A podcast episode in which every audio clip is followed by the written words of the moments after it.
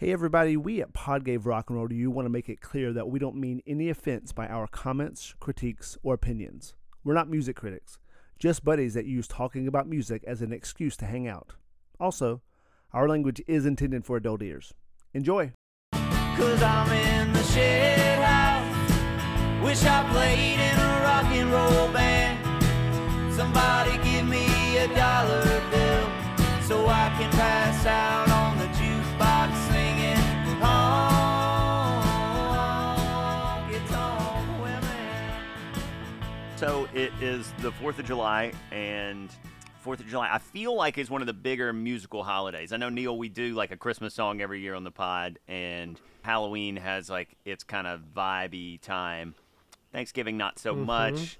New Year's, you have the one song. But like, I feel like 4th of July is almost built around like a grill playlist. You know, like you're going to be somewhere listening to music. Yeah, there's not classic 4th of July songs like other holidays, but... It's like when a lot of good stuff's out, and you can name some songs. Well, it's more like you're at the water listening to music, right? That's how I grew up, or like where people would go to the lake or the river to listen to music on the 4th and drink, obviously, and grill.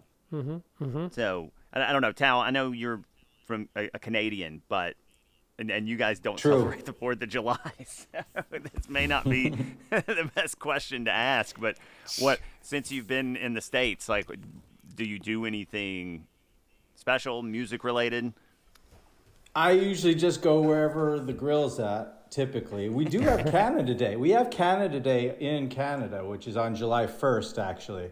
Oh, really? Yeah. And that's our Independence Day, and...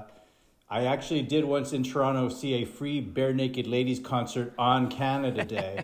And that's probably the most Canadian Canada Day I've ever had. Are the Bare Naked Ladies from Canada? Oh, yeah.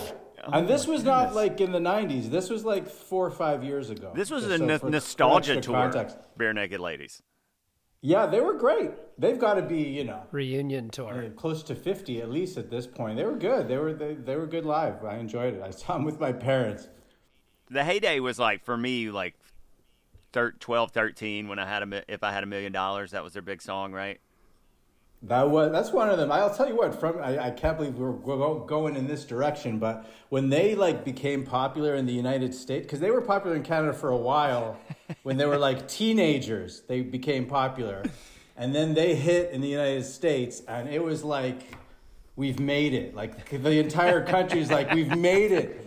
Bare Naked Ladies are huge in the United States. We're finally, now there's like Drake and Bieber and like tons of huge artists, but at that time, that was a huge deal in Canada that Bare Naked Ladies became popular in the United States. Had there been a long like drought between Neil Young and the band, and then it took Bare Naked Ladies to get Canada back on the map? Maybe. There may have been a drought. I haven't thought about it. Like that time, the other biggest Canadian band was the Tragically Hip, but they never made hit in the United States. But they're tragically. But it was cool. That there was, I think, after a while, the most Canadians were like, well, that there are special like secret, Yeah. Well, and they're a very Canadian band. Like three of the guys in the band are named Gord. I'm not kidding. So it's like, or Gordon.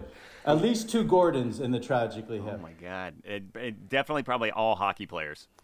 Yeah, oh, yeah, I'm sure. They had been, like, the big arena band in Canada, but they had never... They were only that popular in Canada. So I think when a band that was kind of also very Canadian became really popular in the United States, it was, like, incredibly validating. For an entire population. Yeah, for the whole country. It was a big deal. That's funny. It's funny mentioning Neil Young, too, because he is, and I know he's probably considered more Southern California probably associated with than Canada. Well, at this point, he's probably lived longer in California than he did in Canada. But, listen, we claim him. Yeah, absolutely. Sure. I would if he was from Mississippi. But he's playing, which I've never seen him, and I've always wanted to, but he's playing 4 fucking nights at the Ford. The 2nd, 3rd, 4th, and 5th. And I'm not in town. I'm going to be in Florida, baking in the sun, listening to Gloria Estefan and other Cuban beats at my girlfriend's parents' house for the 4th. So, yeah, he's playing the Greek too, which I'm going to. That was my Father's Day gift. Has he been touring? Like, I assumed he stopped performing live a long time ago. Well, it's been 5 years since he toured, I think.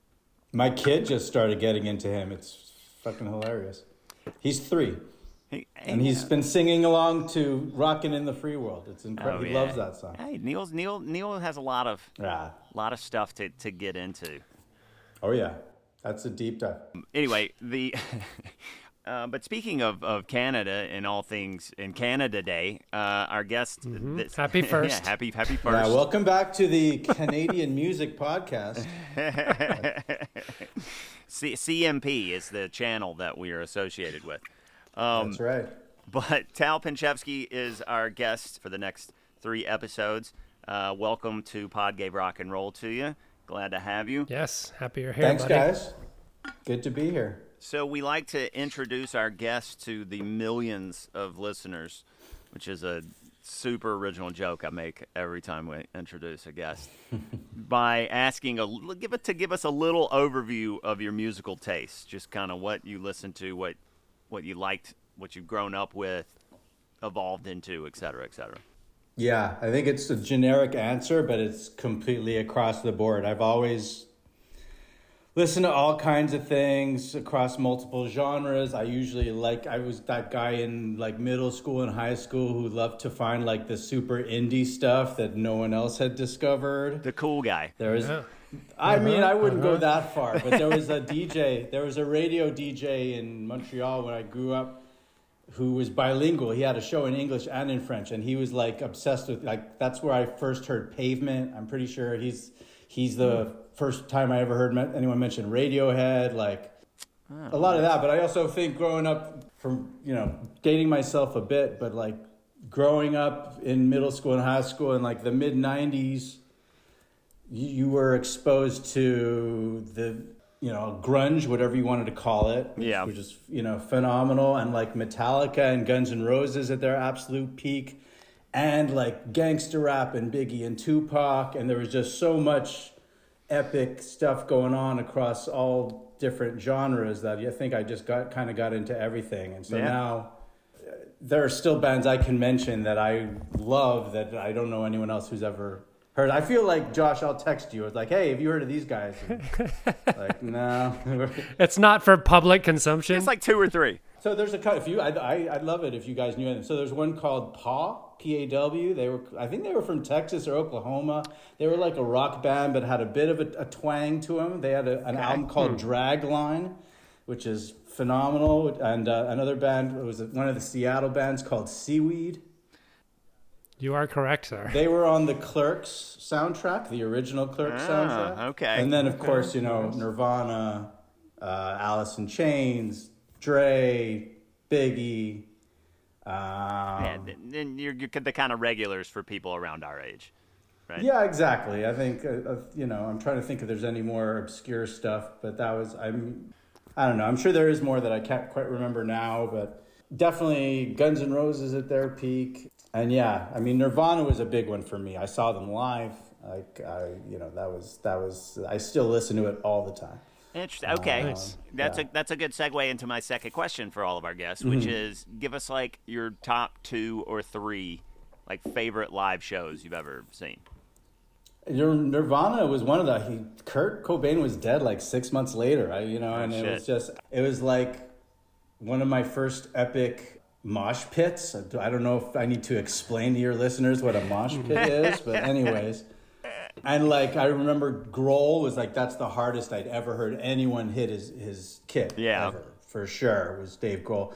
I guess probably middle school at that time, and just it was. It's like one of these like seminal live music experiences. Not for lacking in testosterone. Is what we're saying. No. Okay. And it was actually it was in the arena where my high school hockey team played, actually. So we would occasionally have practices there the same day that like a band would be playing there. And we had a practice. I'm deviating a bit here, but it's a quick story. We had a practice one day. We looked up in the crowd, and Green Day was there watching us practice. Swear to God. And then I went to see them that night at the Verdun Auditorium. Holy shit. So, That's what I like to hear. Stuff like that would happen at that venue. The Verdun Auditorium. I don't even know if it still even exists. Shout out Verdun Auditorium. All right, give us one more live show that stands out. Yeah, the one I was going to mention. It was an interest. Again, this was when I was living in New York. I think Courvoisier sponsored this event at like a big hall, and it was. I don't even know how I got invited to this thing, but it was, it was a pretty cool, ritzy, very like hip shindig. And I went there with my girlfriend, who eventually became my wife. And it was The Strokes opened for Kanye. Oh, shit. Yeah. This is like a private event. Yeah. Yes. Yeah. Yeah. Like Strahan was there. I remember seeing Michael Strahan there. And like, what year was this? 2007, maybe. Yeah. Yeah, I mean, that's pretty good shit. I think you're like at the peak of like pop, just popular music. And I'm a huge fan of both those artists. Definitely. Kanye was on stage at like 2 a.m. So it was a late night. But worth, those are the late nights that are worth it, right? Absolutely. It was on the Bowery. I forget the name of the place, but anyways. Well, the last question I have for you is...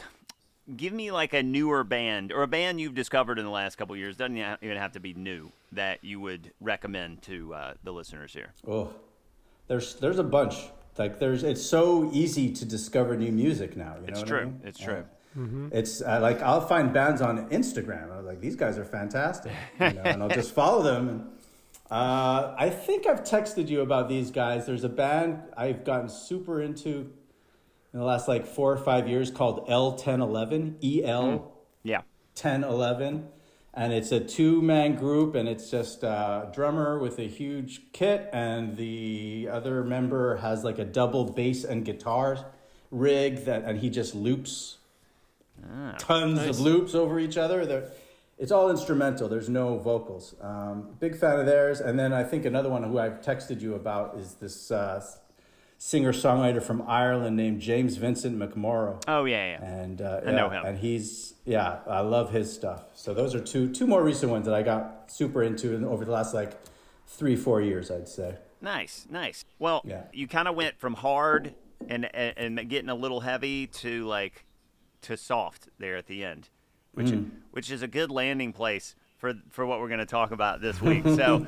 So on that note, you were listening to Podgave Rock and Roll to you, and this week we are talking about The Cure, specifically their song "Pictures of You" from their 1990 album Disintegration, written by Boris Williams, Simon Gallup, Roger O'Donnell, Robert Smith, Porl Thompson, and Lowell Tolhurst, and produced by Robert Smith and Dave Allen, and released on Fiction. Did you say Porl Thompson? Porl. His name is Porl.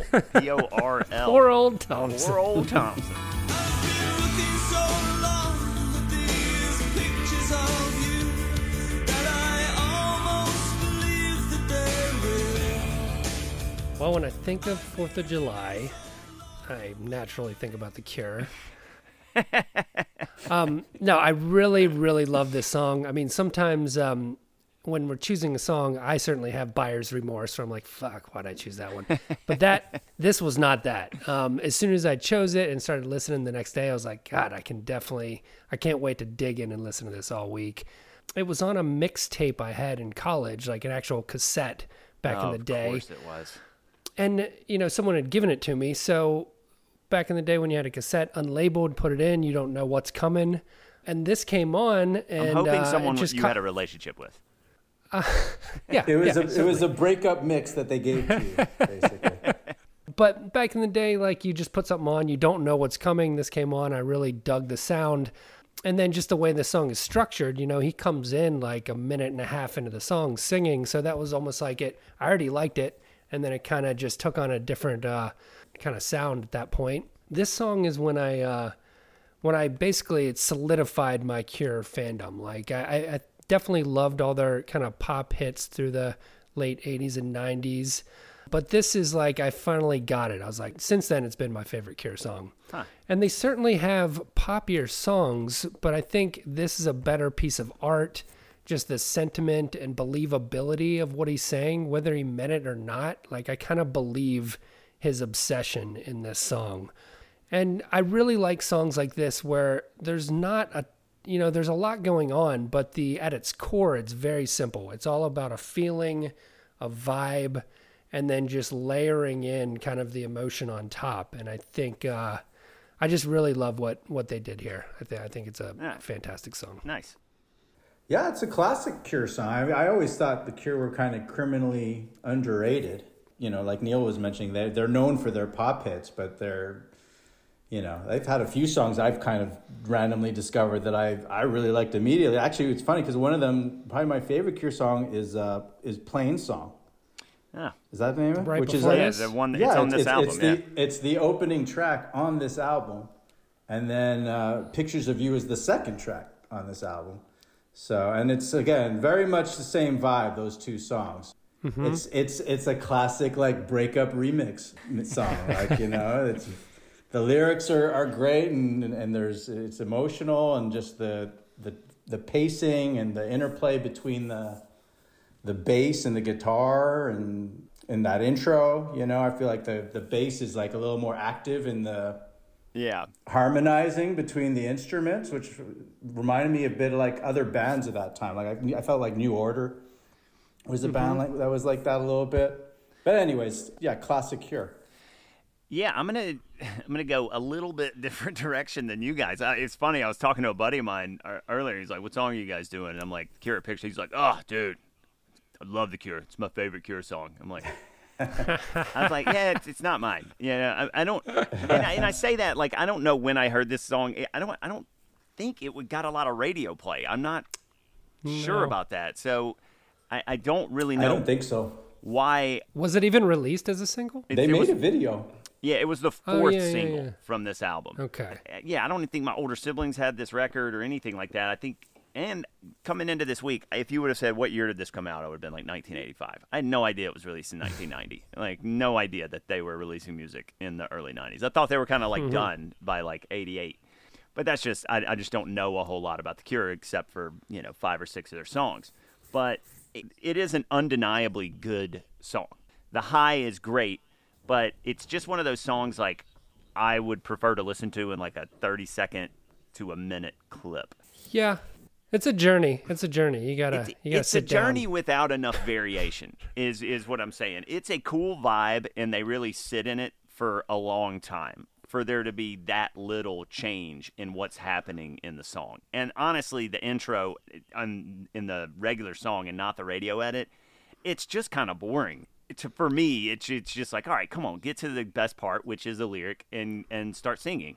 And so I just think it's like, checking my watch time, but and just to relax, Josh. It's just jangly and swirly, and yes, the interplay is good for a little while, but then it just gets a little old at a certain point. The song to me, there's something about it that I understand it's emotional, but it's also just kind of neutral. I'm not really sure how I'm supposed to feel when I listen to it, like sad, hopeful, depressed, regret, nostalgic. You know, and maybe that's the point. I mean, that you know, it's a lot. It encompasses a lot of emotions, and that's fine. But it keeps me from getting emotionally involved in the song. Even though, as I said, I recognize that inherently it is a good song. Yeah. I mean, I like the jangling. That's one thing I love about it. You're a jangler. You're a midnight jangler.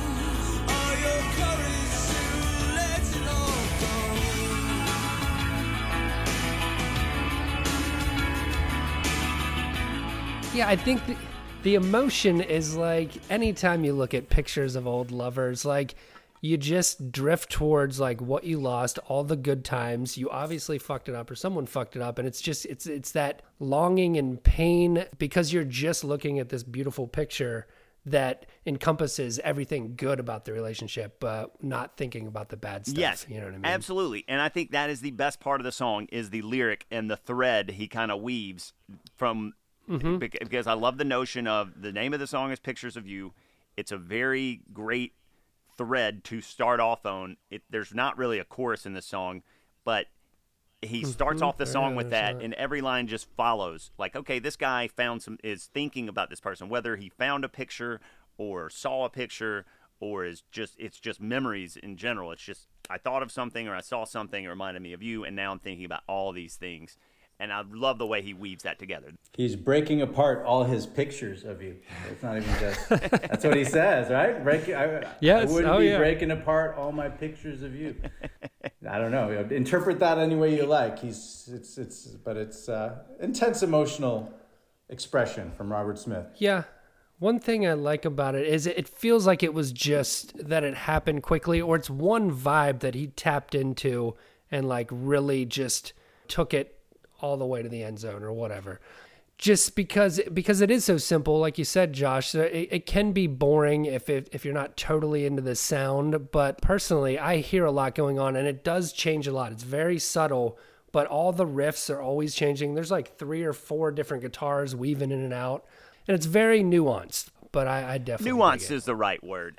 But just to not leave the lyric quite yet, it's funny just how much of a poet he is. I'm not going to say he's trying to be, but is, because like when you look at this lyric, there's just certain things are really kind of pushing the like, I am as I ran to your heart to be near, how I always held close in your fear, you know, you were bigger and brighter and wider than snow. It's just the whole thing really going into that like I'm a poet aspect of songwriting. Yeah, the words and the delivery. There's not many people that can pull it off the way he does. You know, it's a fine line.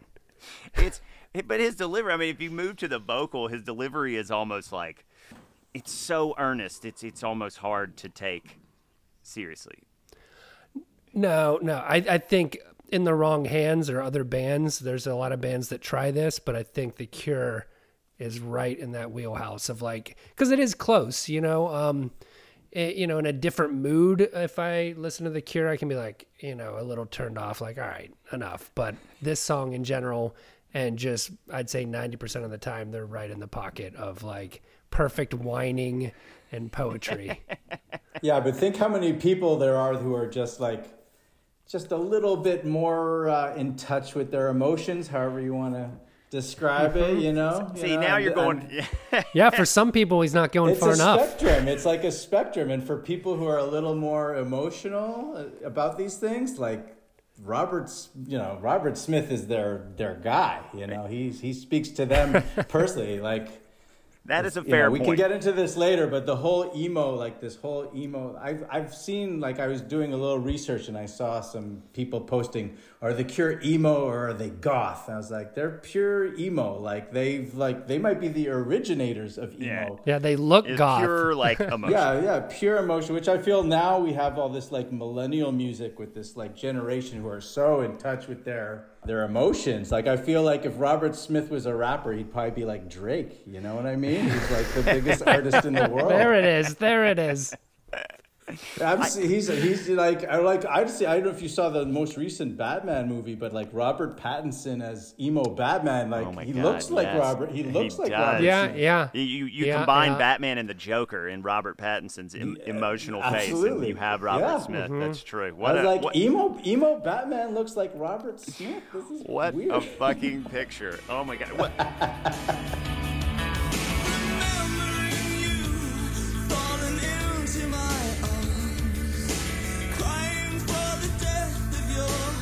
I do like how he resolves, like even those, you know, like as I ran to be near, like he's almost whispering at the end of every other line, which adds to the emotional heft. And it's also something that really it kind of forces you to listen to the words, which again, going back to my favorite part of the song, I love how he's able to do that very efficiently. And you kind of know, like, this is a song that I'm not like, what'd he say? What is the words to the song? Like if you listen to it, you can pretty much pick up every word he's saying. Yeah, and one of the coolest things is just melodically what he's doing. It's not too difficult, but it's just there were good decisions made, and the cadence of the way he sings, because it's all very similar, but just a little different. I mean, it's nuanced. He makes subtle changes at certain times because the verses here are just 1-4. That's it.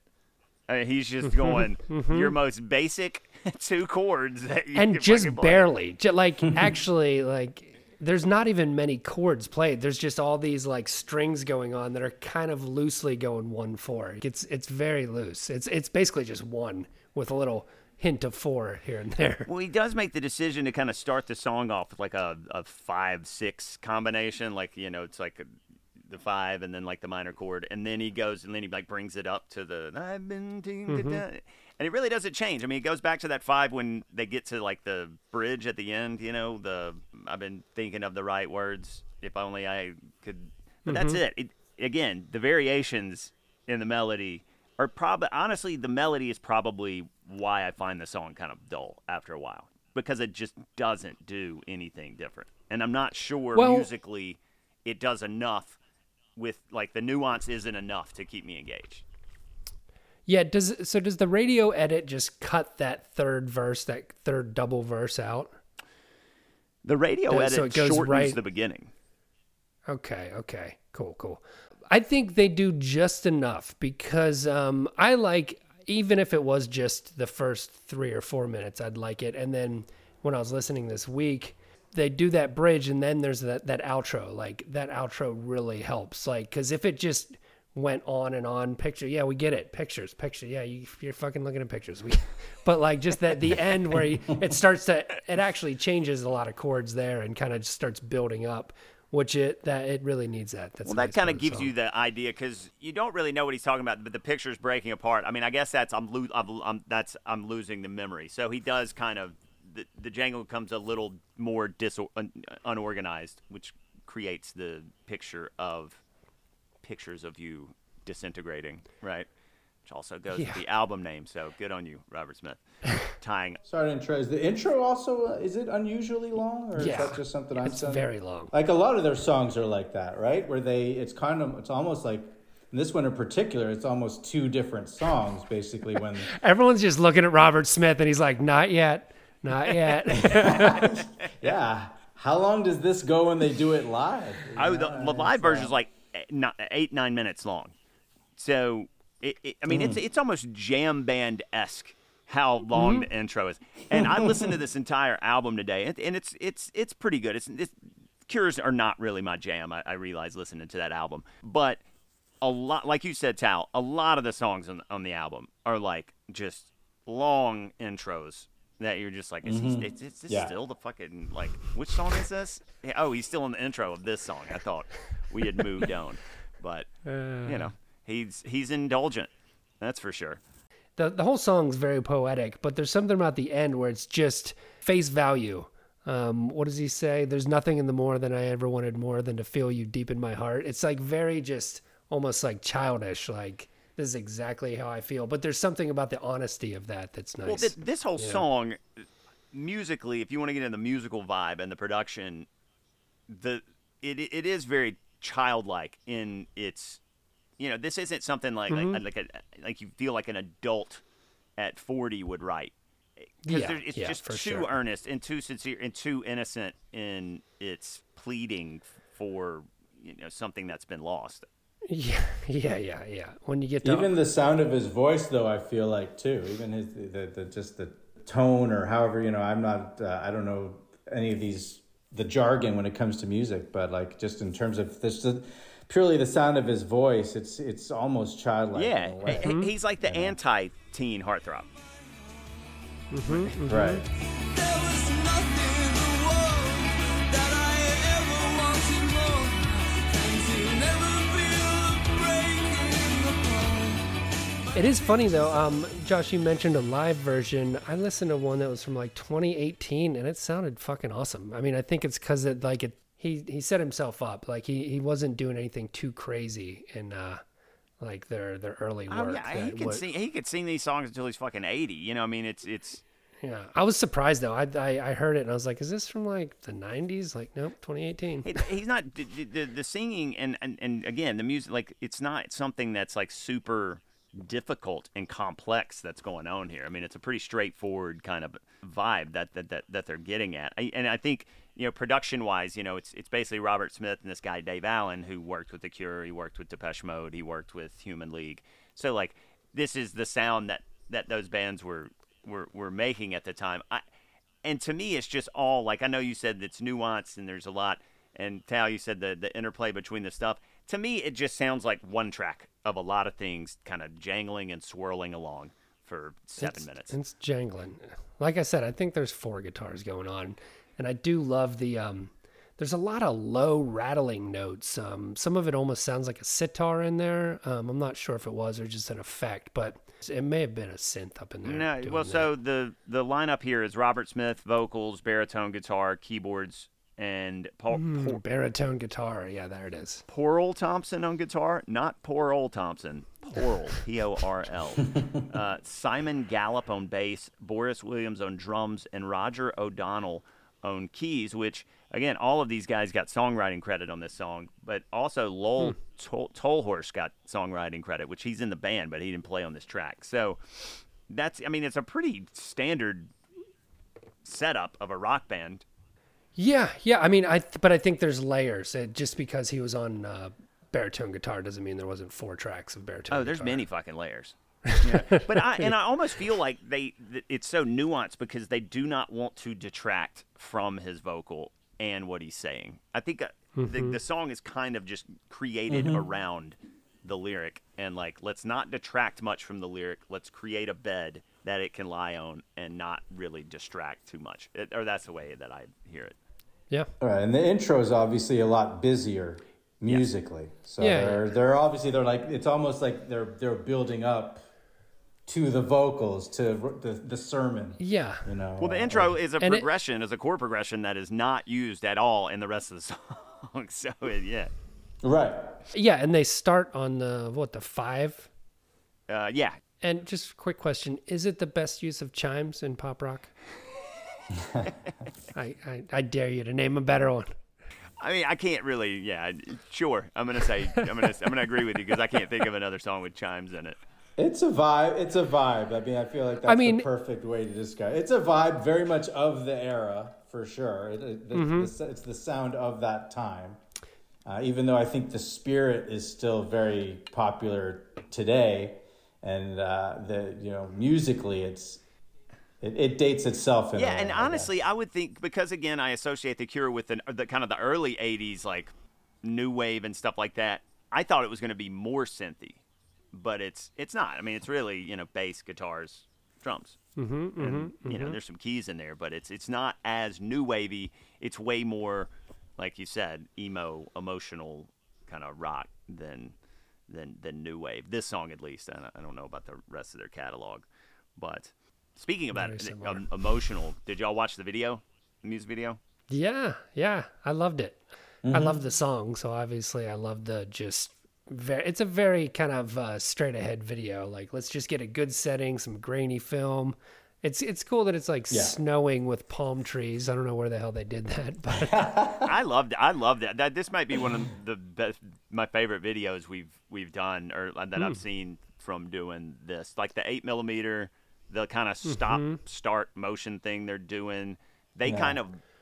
You can mistaken them with the palm trees at some point, and then they're just in the snow in the mountains somewhere, and then you can see the film set going on. It's just a complete, like, whatever, we're filming a music video. Here's the music video. Very classic. Yeah, and they show him with the 8mm camera at one point. So I wonder if how much of it is just they him just saying, all okay, here's what we're doing. Here's my idea. We're going to get a bunch of fake snow and just start filming stuff and playing the song. And that's his vision. It's for that quite song. The aesthetic. I will say that. Yeah, they didn't try to get too creative and just like executed a band video very well.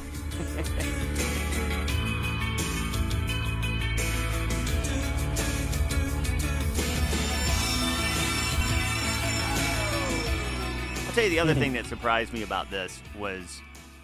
other than coming out in 1990, this was 283 on Rolling Stone's top 500 songs. Nice.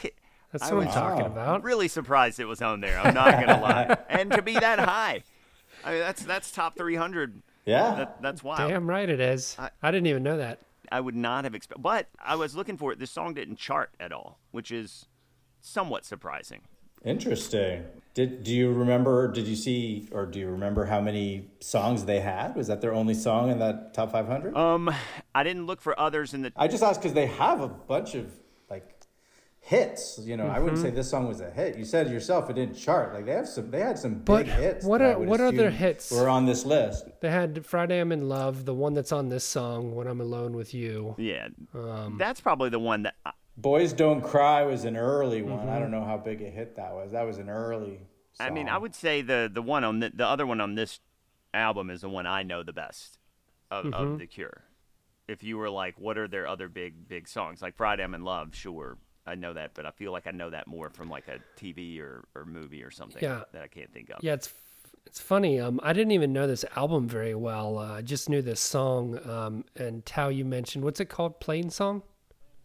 Plainsong. Yeah, so I put on this album the other day, and I love that song. I was like, fuck yeah, here we go. Right into Pictures of You. Yeah. What else you got? I agree. I think that was probably, I mean, I would say this is probably my favorite song on the album, but that would probably be the second best song on the album. I've just heard the popular one a little too much.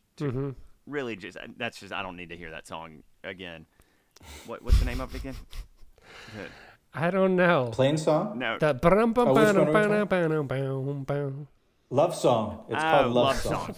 Yeah, well, Love Song I don't need to hear again. But speaking of hearing things, I think that's time to bring us into the vibe time portion of this podcast. Now, Tal, I did not tell you this before, but the guest has to bring us into the vibe time portion of this podcast. All right, so whatever you want to do. So, Tal, bring us into vibe time in 3, 2, 1. I can't believe she broke up with me, man. Perfect. Believe that? That's good. That's the first thing that popped in my head. Listening to this whole, I was like, do you believe it? I can't believe it. Tears, white face paint, lipstick, and tears. That's the vibe.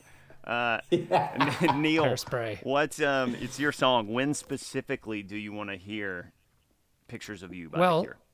I want to go back to the first time I heard it on that mixtape I was talking about.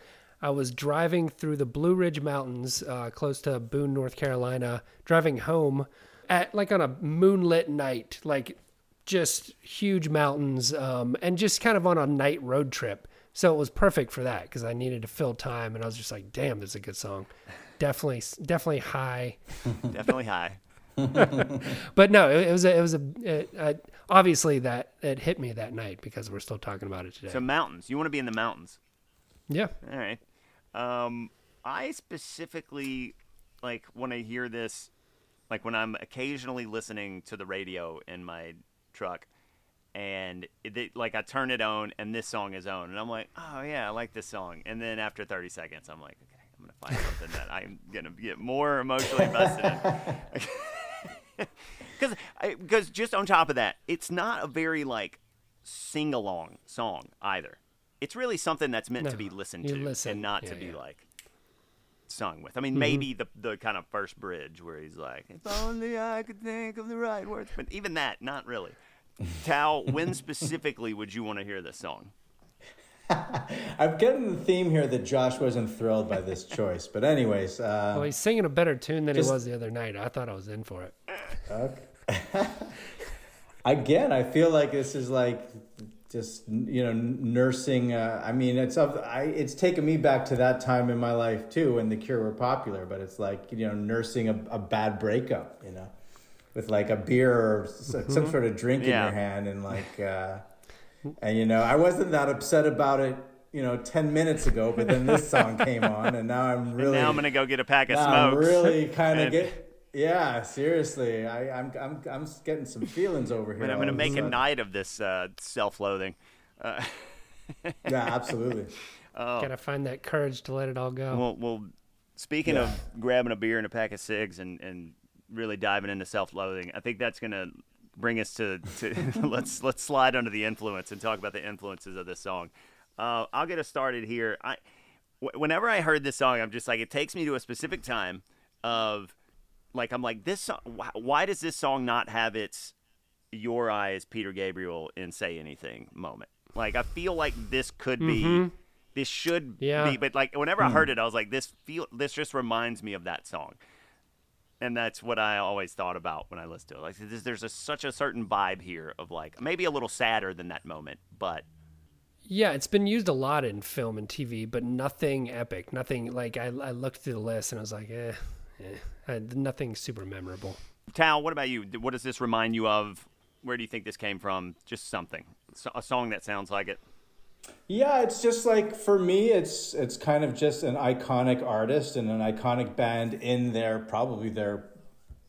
around their prime. It's like a very few bands sound like The Cure and very few artists sound like Robert Smith, and this song sounds the most like them, arguably, of all their songs. It's just like such a prototypical Robert Smith Cure song. So it's kind of like, how would I describe that? I mean, it's like a perfectly preserved musical moment in time.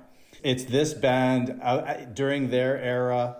It doesn't sound really like anything that's coming out now. It didn't really sound like anything that was coming out before then. It's like a time capsule. So you're saying they were influenced by The Cure? I think so. I think they're a very original band. I don't know who... I have no idea who Robert Smith's musical influences are. I think they're not unique. Because, I would assume it's a broad spectrum. Yeah, well, yeah, probably. I mean, I don't know. That's the thing. I feel like he's fairly iconic as an artist, but I don't know anything. Yeah, because you could take you could find like Bowie in there, and you could also find like R&B of the time in there. There's a lot of stuff that's... Yeah. And then moving forward, I think you could also find some Billy Corgan in there. Corgan. Yeah, certainly. Yeah, there's a lot of Corgan. Yeah. Neil, what about you? Yeah. And, Tal, you had mentioned New Order previously in the pod. Like, stuff like that for sure, Soft Cell, like all the new wave stuff of the 80s. You can hear that in here a little bit. Yeah, and then moving forward, certainly Smashing Pumpkins, The Killers, even like there's some more obscure bands like Twin Shadow and Temper Trap.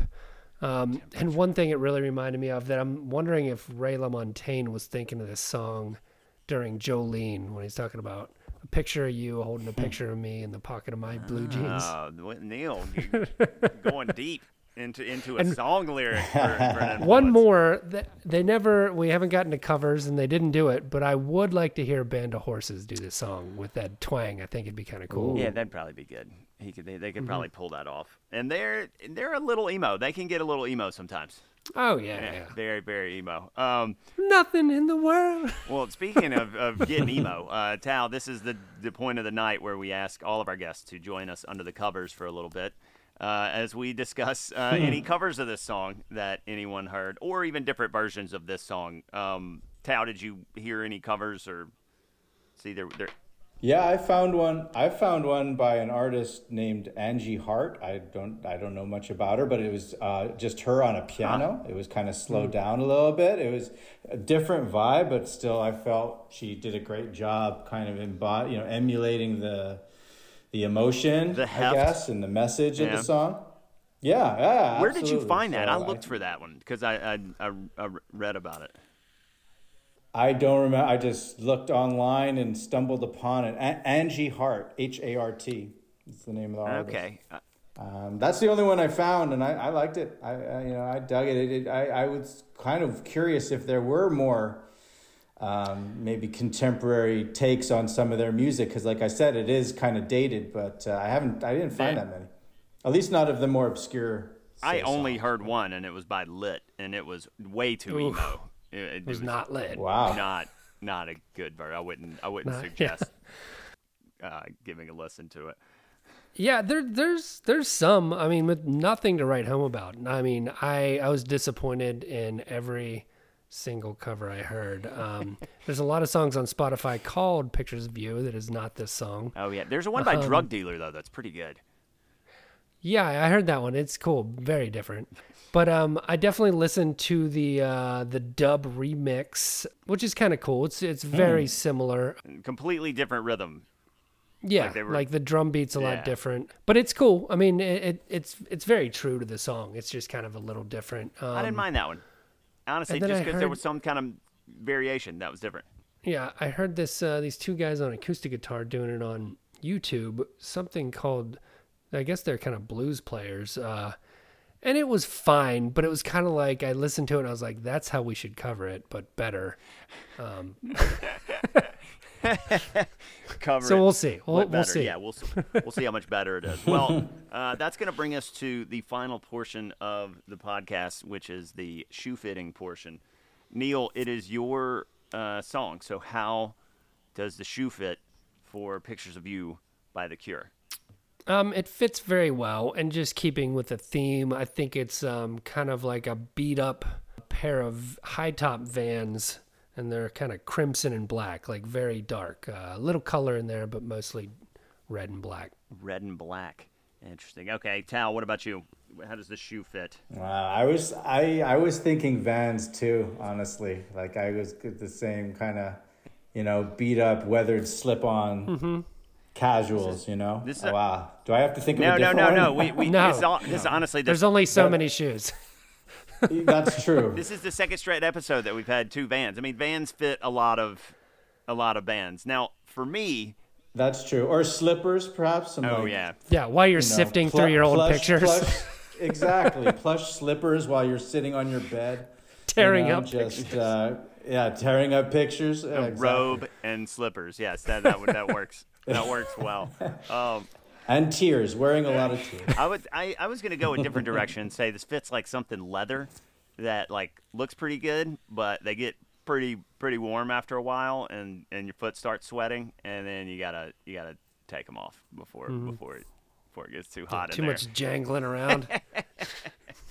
And on that note, our cover of The Cure's "Pictures of You."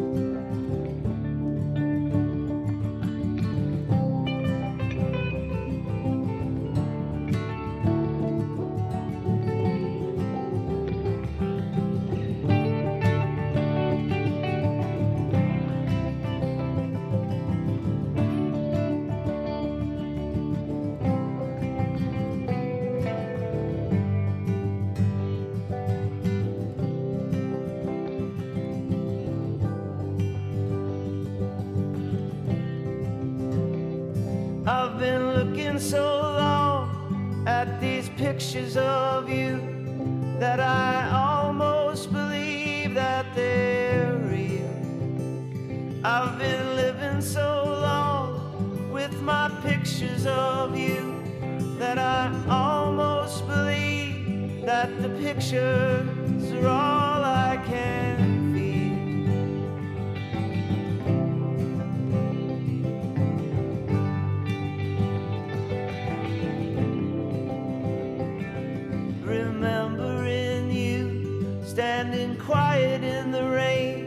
as I ran to your heart to be near, and we kissed as the sky fell in, holding you close, how I always held close in your feet, remembering you running soft through the night.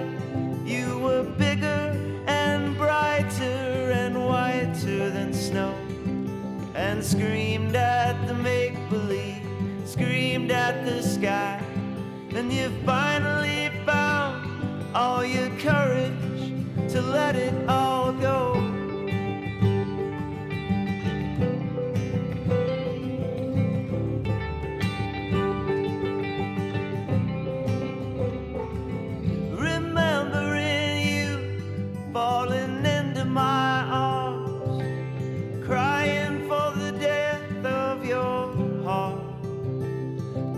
a stone, white, so delicate, lost in the cold.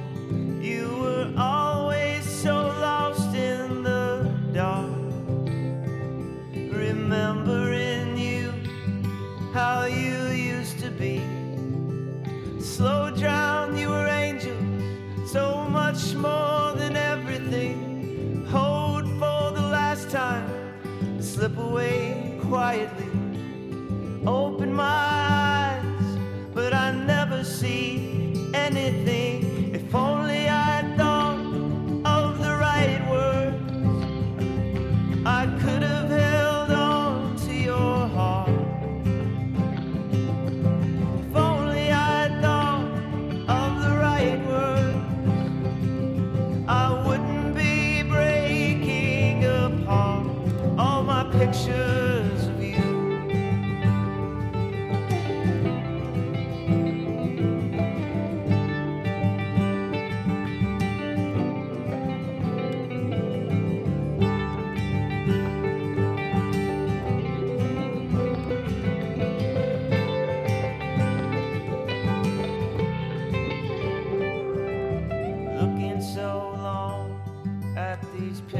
of you, but I never hold on to your heart. Looking so long for the words to be true, but always just breaking apart. My pictures of you.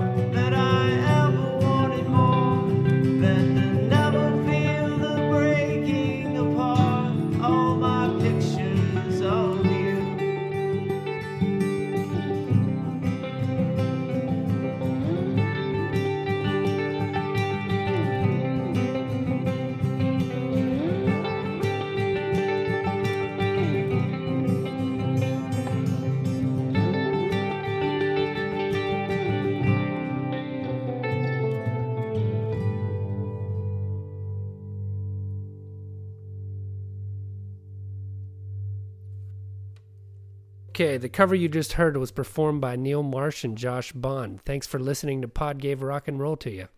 If you like what you heard, please subscribe and rate on Apple or iTunes or Spotify or wherever you listen. If you'd like to reach out to us, you can find us on Twitter and Instagram under the handle @PodgaveRock. Next week, it's your week, Josh. What are we going to listen to? We are going to talk about the Band of Horses and their song, The Funeral. Can't wait!